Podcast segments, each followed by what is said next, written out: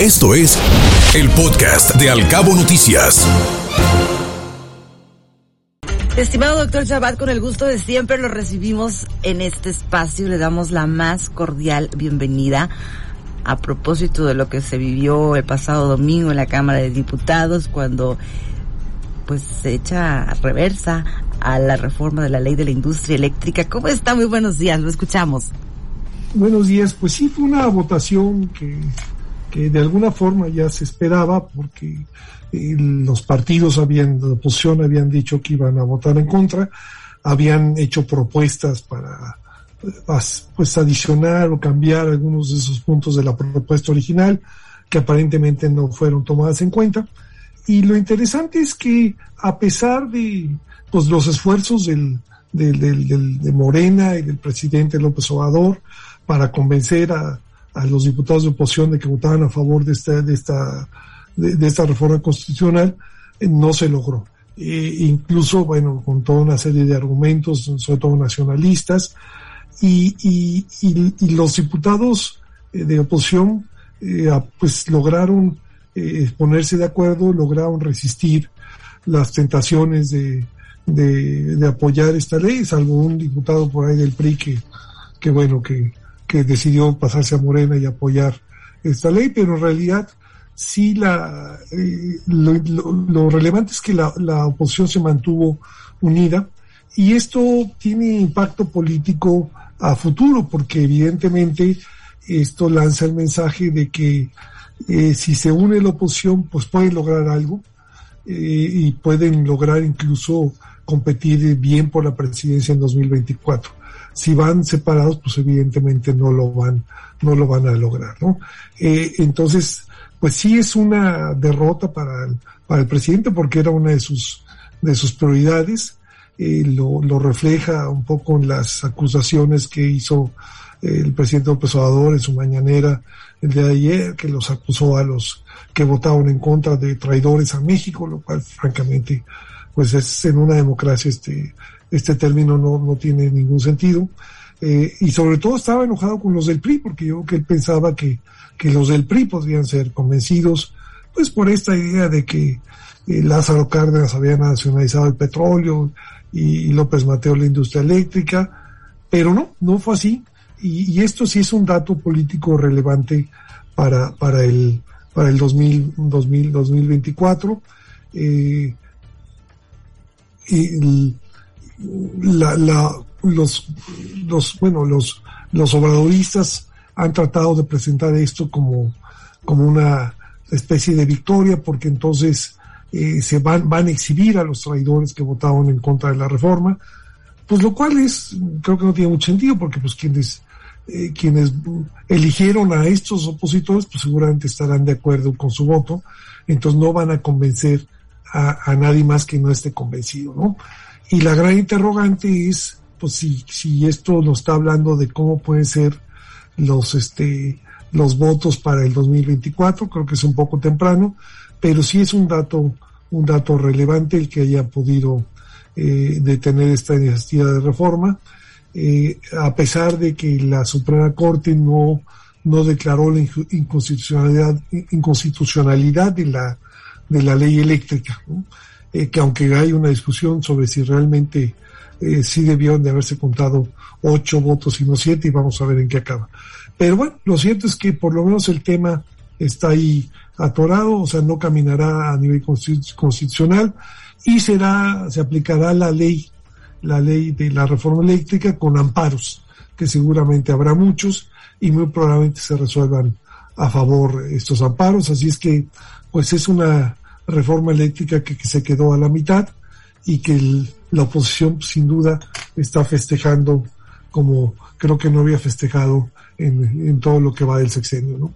Así es que pues eso es, un dato relevante y pues habrá ver qué, qué pasa a futuro con otras leyes, eh, sobre todo la reforma electoral, que yo también creo que no va, no va a pasar por muchas razones, eh, entre otras porque eh, quitar los plurinominales afecta a dos de los principales aliados de Morena, que son el PT y el Partido Verde, entonces no veo también cómo pueda pasar.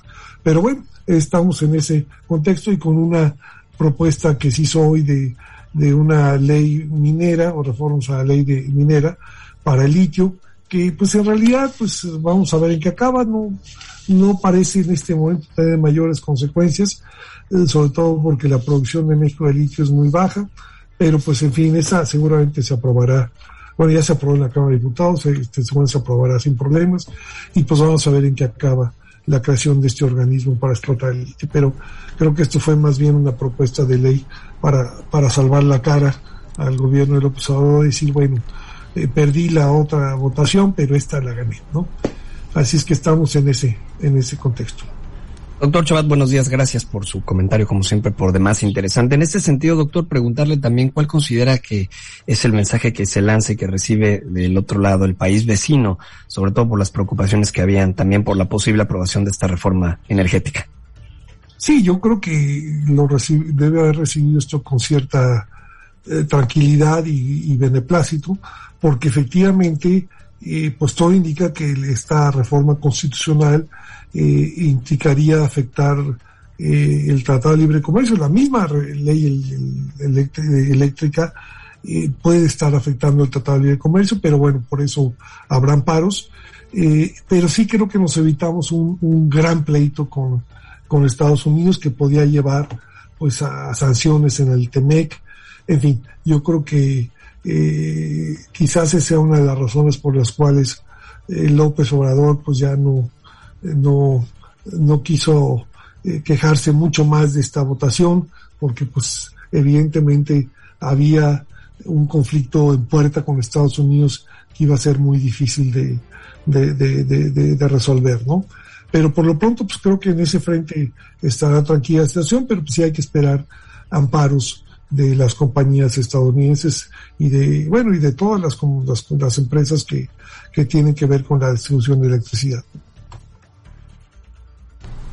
Doctor Chava, regresando un poquito a la forma en que se votó la reforma eléctrica, ha trascendido que una diputada de nombre Rocío Gamiño García del Partido Verde pues fue expulsada de su grupo parlamentario por votar en contra de esta reforma eléctrica que fue desechada por la mayoría en la Cámara de Diputados.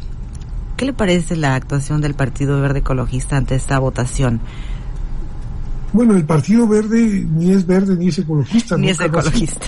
la verdad es que, digo, ha habido históricamente muchos otros casos, bueno, todavía ya, ya no, se llega el caso de recordarlo, pero en el año 2000 su candidato a, a jefe de gobierno de la Ciudad de México era Santiago Krill, del PAN, pero también apoyado por el Verde, y resulta que Santiago Krill, pues todo el mundo sabe, es un torero aficionado, pero te gusta torear ir a los toros algo que en principio está en contra de los principios del, Partido Verde.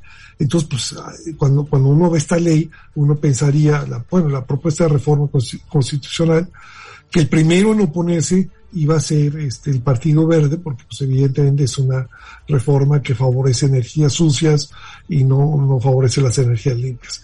Pero pues los, los diputados votan como les dice sus, sus, los jefes de bancada y estos votan de acuerdo a los acuerdos partidistas.